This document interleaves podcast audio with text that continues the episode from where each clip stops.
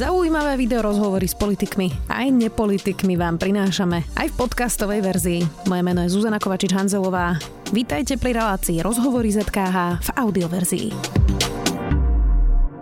Prvá komerčná raketa SpaceX musela pre zlé počasie odložiť štart, ktorý sa presúva na sobotu. Spoločnosť Ilona Maska predbehla americký Boeing v prvom komerčnom lete s ľuďmi na palube do vesmíru, no zatiaľ nevieme, či bude úspešný. Aké sú rizika, prečo nelieta raketa v zlom počasí, keď lietadlá to zvládnu a bude znamenať pre cesty do vesmíru a čo bude znamenať pre cesty do vesmíru, ak by táto misia zlyhala, odpovieme s Jiří Šilhom z katedry astronómie, fyziky Zeme a meteorológie Univerzity Komenského. Vítajte. Dobrý deň. Pán Šilha, tak um, bude to v sobotu? Aká je šanca, že to už tentokrát sa podarí? Momentálne tá predpoveď počasie je horšia práve ako bola na stredu, takže zatiaľ vyzerá 60, teda 40% šanca, že by to mohlo výjsť. Ale samozrejme to sa môže zmeniť. Florida je celkom má celkom premedlivé počasie. No a tá otázka, ktorú som aj v úvode hovorila, je, že prečo to vlastne nemôže letieť, keď nie je pekné počasie? Alebo aké sú tie faktory vlastne, že čo je ešte pekné počasie, čo už je zlé počasie? Ono totiž to, každá, každý uh, takýto systém, ktorý vynáša vlastne raketová, raket, teda pardon, každá raketa má nejaké parametre, ktoré dokáže zvládnuť. A to je kombinácia uh, rýchlosť vetra, ktorý môže byť, vy, uh, teplota v niektorých výškach nad povrchom a napríklad, uh, či je, napríklad sú blízkosti blesky. Teraz napríklad základné pravidlo je, že nesmie byť žiadny blesk 10 mil nautických mil e, od e, Kennedyho vesmírneho centra, myslím minimálne tých 15 alebo 20 minút pred štartom. Takže to je jeden z tých technických pre raketu. Ale druhý, čo je... A v čo, v čom ano? je to iné? Keď, lebo do lietadla už udrel blesk a, a, a lietadla letia aj počas búrky, aj počas bleskov. V čom je to iné ako to letenie? Lietadla sa, po, no, lietadla sa pohybujú 700-800 km za hodinu, ale raketa ona má veľmi, veľmi veľké zrýchlenie. To znamená, dosahuje až niekoľko G, to znamená gravitačných zrýchlení. A čo je dôležité je, že okolo jednej minúty v podstate už ide niekoľko kilometrov za sekundu a to je tak obrovský tlak na tú celú raketu, že akýkoľvek faktor navyše, ktorý nemáme pod kontrolou, by mohol spôsobiť nejaký e, väčší problém. To sú tie blesky. A potom sa ešte aj nejaký iný typ počasia e, e, zvažuje okrem ešte bleskov? Ešte sa stále sleduje to, že v, v ktorom koridore vlastne bude letieť raketa, že aj s loďou. Pretože my stále musíme myslieť na to, že ak by bol problém, môžeme katapultovať celú posádku teda v, kapsule Dragon z, z tejto rakety. A táto kapsula, ak by napríklad aj teda všetko prešlo ako by malo, ona pristane pomocou padákov na oceáne, pretože ona raketa vlastne celá posadka bude letieť smerom na severo, pardon, um, severovýchod. A vlastne, ak by bol nejaký problém, oni dosadnú na oceán, ale teraz je problém, ak by boli v strede oceána a je tam búrka, tak nie je šanca, aby ich napríklad vedeli NASA ľudia a SpaceX vlastne zachrániť. Uh-huh. Takže musí byť dobre počasie, hlavne na pobreží, kde sa predpokladá, že by Dragon v prípade núdze pristal, po prípade blízko írskeho pobrežia. Ako sme sa dostali vlastne do toho bodu? Uh, lebo to, čo si pamätajú ľudia uh, ešte uh, Apollo, ktoré lietali a, a tak, tak to bola vždy NASA, to bola vždy americká vláda. Ako sme sa dostali do bodu, že to robí Elon Musk a teda SpaceX a že je to teda nejaký súkromník, ktorého kontrahuje vlastne NASA? Dostali sme sa tak, že NASA sa rozhodla, že už nebude mať zodpovednosť za tieto rakety ani za lode a povedala jednoducho, najmem si súkromný sektor, dám im konkrétny balík a poviem, chcem, aby ste urobili si raketu, ale vy. A ja tú raketu si od vás prenajmem aj s loďou na nejaké obdobie. Tým vám zabezpečím, že budete mať príjem, ale nespolhajte sa iba na môj príjem. Musíte si vynájsť vlastných zákazníkov. A takto vlastne Elon Musk, a nielen on, je viacero firiem, sa rozhodli ísť práve do toho biznisu, pretože podľa mňa NASA hlavne vytvorila takýto, uh, takúto perspektívu s tým, že sa ukázalo nakoniec, že postaviť nosnú raketu to je veľmi dobrý biznis v podstate. My v Európe máme Ariane 5 a ten je tiež neuveriteľne úspešný. Takže, a prečo je to dobrý biznis? Pretože vy vynášate na obežnú dráhu satelity a satelity je veľmi dobrý biznis. Uh-huh. A tých satelitov je čoraz viac funkčných, čoraz viac je súkromné firmy, vykonávajú veľké množstvo funkcií a vlastne to je vlastne taká akoby celá reťaz, že ako sa jeden, jeden priemysel podporuje vlastne druhý. Uh-huh. A vlastne Elon Musk očividne vycítil, že toto bude budúcnosť. Tá NASA mu dala vlastne projekt a to mu pomohlo vlastne takýto e, riadny štart. Je toto teda budúcnosť aj toho, že e, si nejakí milionári budú môcť zaplatiť, že chcú teda ísť e, na mesiac, chcú ísť na obežnú drahu Zeme a budú to teda turistické veci aj? Áno, vyzerá tak dokonca, že už sú pripravené lety. Ak bude všetko úspešné teraz, tento let a v lete, kedy pôjdu ešte NASA, zamestna, teda NASA astronauti a japonský astronaut, tak vyzerá, že budúci rok by už mohli ísť prví turisti v rámci SpaceX. To už je čisto režia SpaceX, NASA s tým nebude mať nič. Respektíve bude tam, myslím, dvoch svojich ľudí, ale zbytok budú vlastne práve turisti. Prečo ešte ľudstvo vlastne nezopakovalo tú misiu, keď ľudia vstúpili uh, na mesiac? To vlastne nebude ani táto misia. Prečo sa to, prečo sa to nikdy odtedy nezopakovalo? Môj názor bol, je, že Mesiac sa stal v rámci politickej nejakej, uh, nejakou, teda boja medzi Sovietským zväzom a Spojenými štátmi americkými. Tá motivácia nebola, že je to dlhodobá perspektívna vlastne destinácia.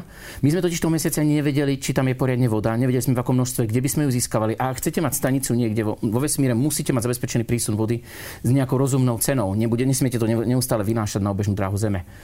Takže toto bol problém, že tam nebol už od začiatku vlastne dlhodobý plán. Bolo to skôr iba tak akoby ukázať, že ľudstvo, alebo teraz Spojené štáty dokážu technologicky takéto niečo spraviť, ale v podstate potom to stratilo popularity behom troch rokov a celý program vlastne skončil.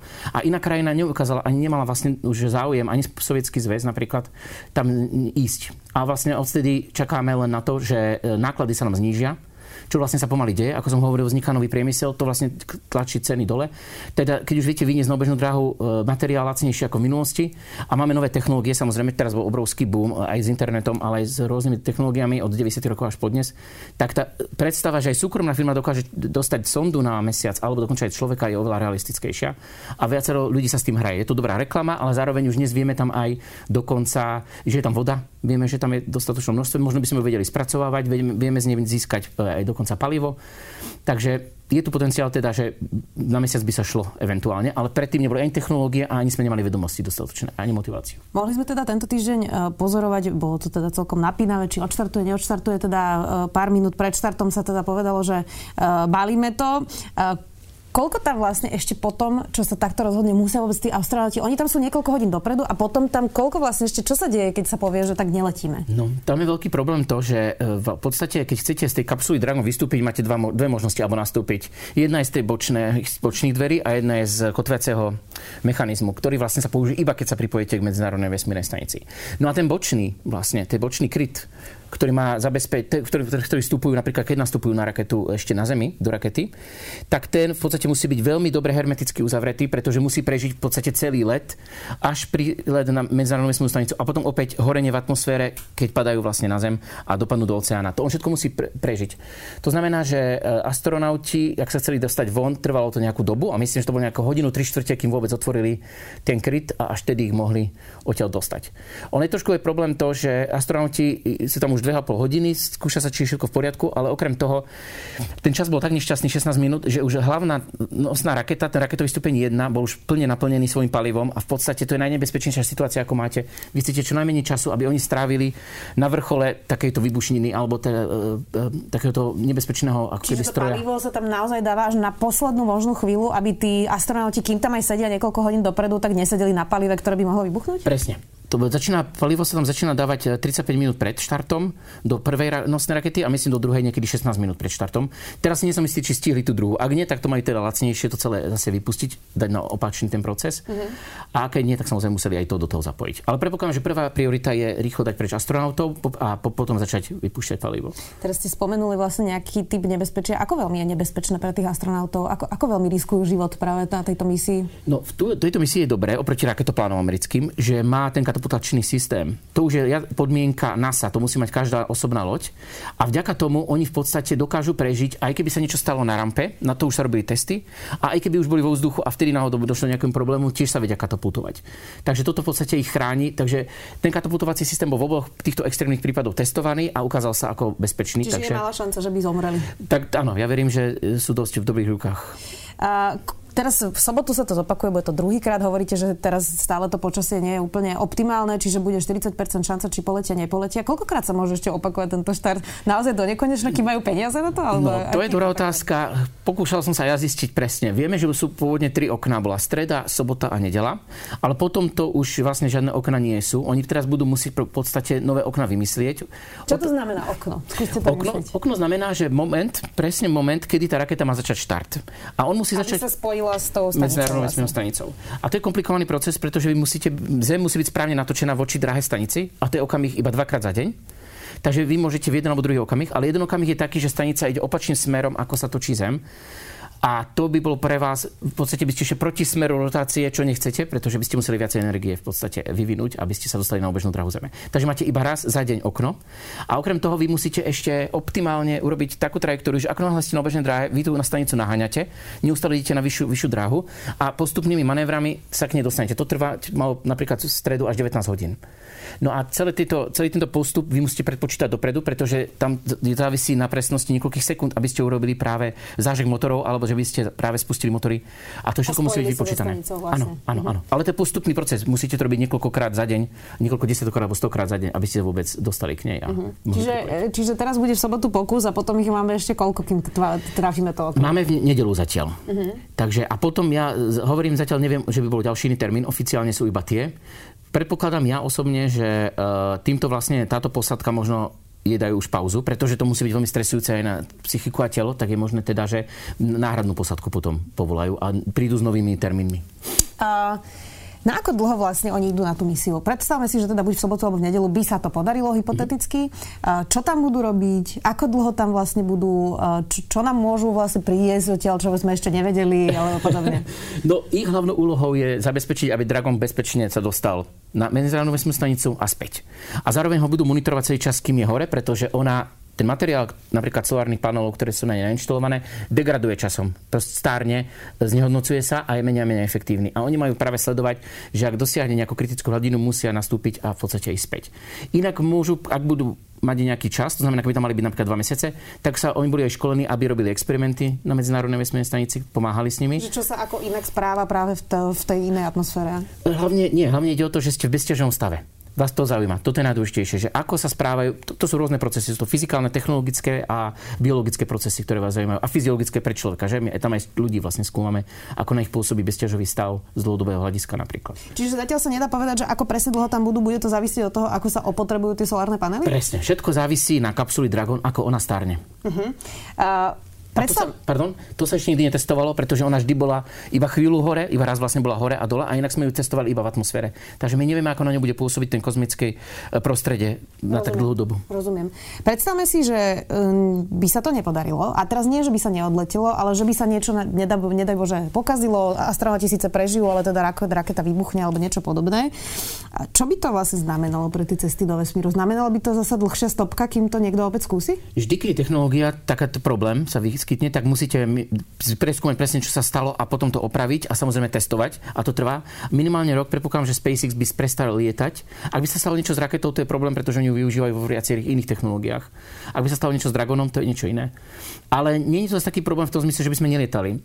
Čína, tá tiež už teraz testuje, to je jeden prípad, ale v Spojených štátoch je paralelný projekt, volá sa Starliner od Boeingu a on má na starosti práve zabezpečiť to, že ak jedna z technológií napríklad pôjde slepým smerom alebo sa niečo stane, stále majú jednu technológiu na k dispozícii k tomu, aby mohla človeka vlastne vyniesť na obežnú dráhu Zeme. Teraz ste to čiastočne naznačili, spomenuli ste Čínu, spomenuli ste aj Boeing, ktorý vlastne teraz bol trochu uh, napaprčený, že to SpaceX vlastne stihla skoro ako oni. Uh-huh. Je tam medzi nimi jasná konkurencia a to konkurenčné prostredie, ktoré sa tu vytvorilo, môže byť vlastne naozaj kľúčom k tomu, že napríklad my dvaja sa dožijeme toho, že niekto pôjde na Mars fyzicky? Konkurencia, si viem si predstaviť, že bude viesť k tomu, že pôjdeme na obežnú dráhu a že pôjdeme k mesiacu. Mo, možno aj keď naše tri besy. Ale Mars je iná zase téma. Mars je komplikovaný, je príliš ďaleko a je otázka, či je vôbec atraktívny pre turistov by bol, alebo či má nejaký zmysel napríklad pre nejaký priemysel. Napríklad mesiac má, pretože by ste tam mohli ťažiť, vyťažiť vodu napríklad, vyniesť na obežnú dráhu Zeme, oveľa vlastnejšie ako zo Zeme. A tým pádom by ste znížili náklady napríklad celkovo fungovania satelitov na obežnej dráhe Zeme. Takže on má nejaký potenciál, aby sa dal využiť napríklad priemyselne. Mars nie. A turisticky tiež nemusí byť lákavý, lebo Mars cesty budú pravdepodobne jednorázové, lebo mhm. celková technológia ísť tam a späť e, tiež nie, nie je veľmi e, akoby udržateľná alebo uskutočiteľná. Čiže je to len sen hollywoodských scenaristov? Áno, ale zároveň som si všimol, že to používajú často aj vlády, aj súkromné firmy, aby povedali, že to je naša vízia, ale v to má iba viesť k tomu, aby ľudia boli motivovaní dostať, vyrobiť tú nosnú raketu, vyrobiť tú osobnú loď, dostať sa na mesiac, ale podľa mňa na témar sa nikdy nedostaneme, len slúži zatiaľ momentálne ako nejaký cieľ taký ultimátny, ktorý by sme chceli dosiahnuť. Vy ste spomenuli uh, teraz niekoľkokrát, že vlastne Elon Musk, ale aj Boeing uh, vlastne zarábajú na tom, že cez tie rakety vlastne vysielajú satelity na obežnú dráhu. Tá budúcnosť je naozaj taká, že tých satelitov bude zrejme podstatne viac.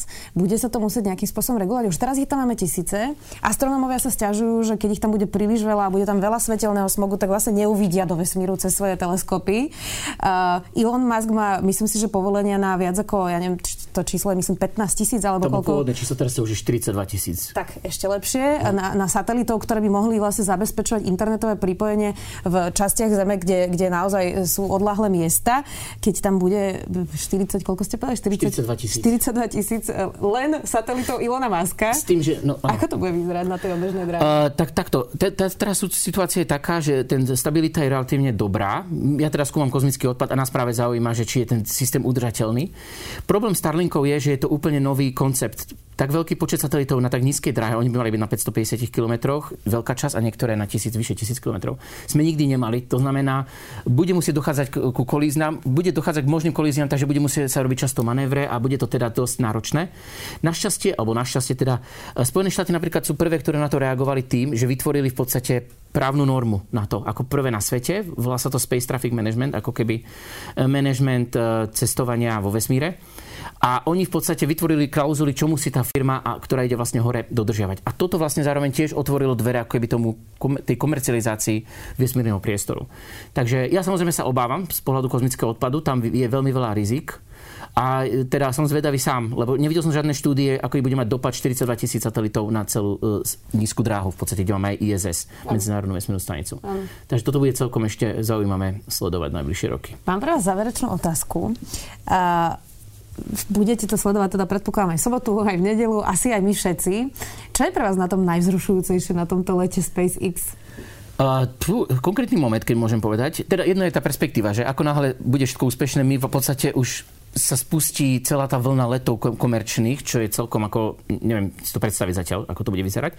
Ale najdynamickejšia časť bude práve tie prvé minúty. Tam podľa mňa prvých 10 minút od štartu bude najväčšia show, kde budeme vidieť odputanie sa, nosné rakety, prvý stupeň. Potom tá pristane autonómne, tá druhá raketa zase bude zrýchlovať celý Dragon na vyššiu dráhu. A oni všetci, obidve rakety majú zároveň aj s Dragonom kamery, takže my to všetko budeme vlastne vidieť. Čo bude celkom podľa mňa vynimočný vlastne um, ako keby zážitok. Čiže uvidíme taký hollywoodský film, ale v priamom prenose. Presne, áno. Tak to budeme spolu sledovať. Ďakujem veľmi pekne, že ste nám prišli porozprávať o misii SpaceX. Uvidíme, či v sobotu teda vzlietne. Dnes tu bol Jiří Šilha z katedry astronomie, fyziky Zeme a meteorológie Univerzity Komenského. Ďakujem. A ja ďakujem. Počúvali ste podcastovú verziu relácie Rozhovory ZKH. Už tradične nás nájdete na streamovacích službách, vo vašich domácich asistentoch, na Sme.sk, v sekcii Sme video a samozrejme aj na našom YouTube kanáli Denníka Sme. Ďakujeme.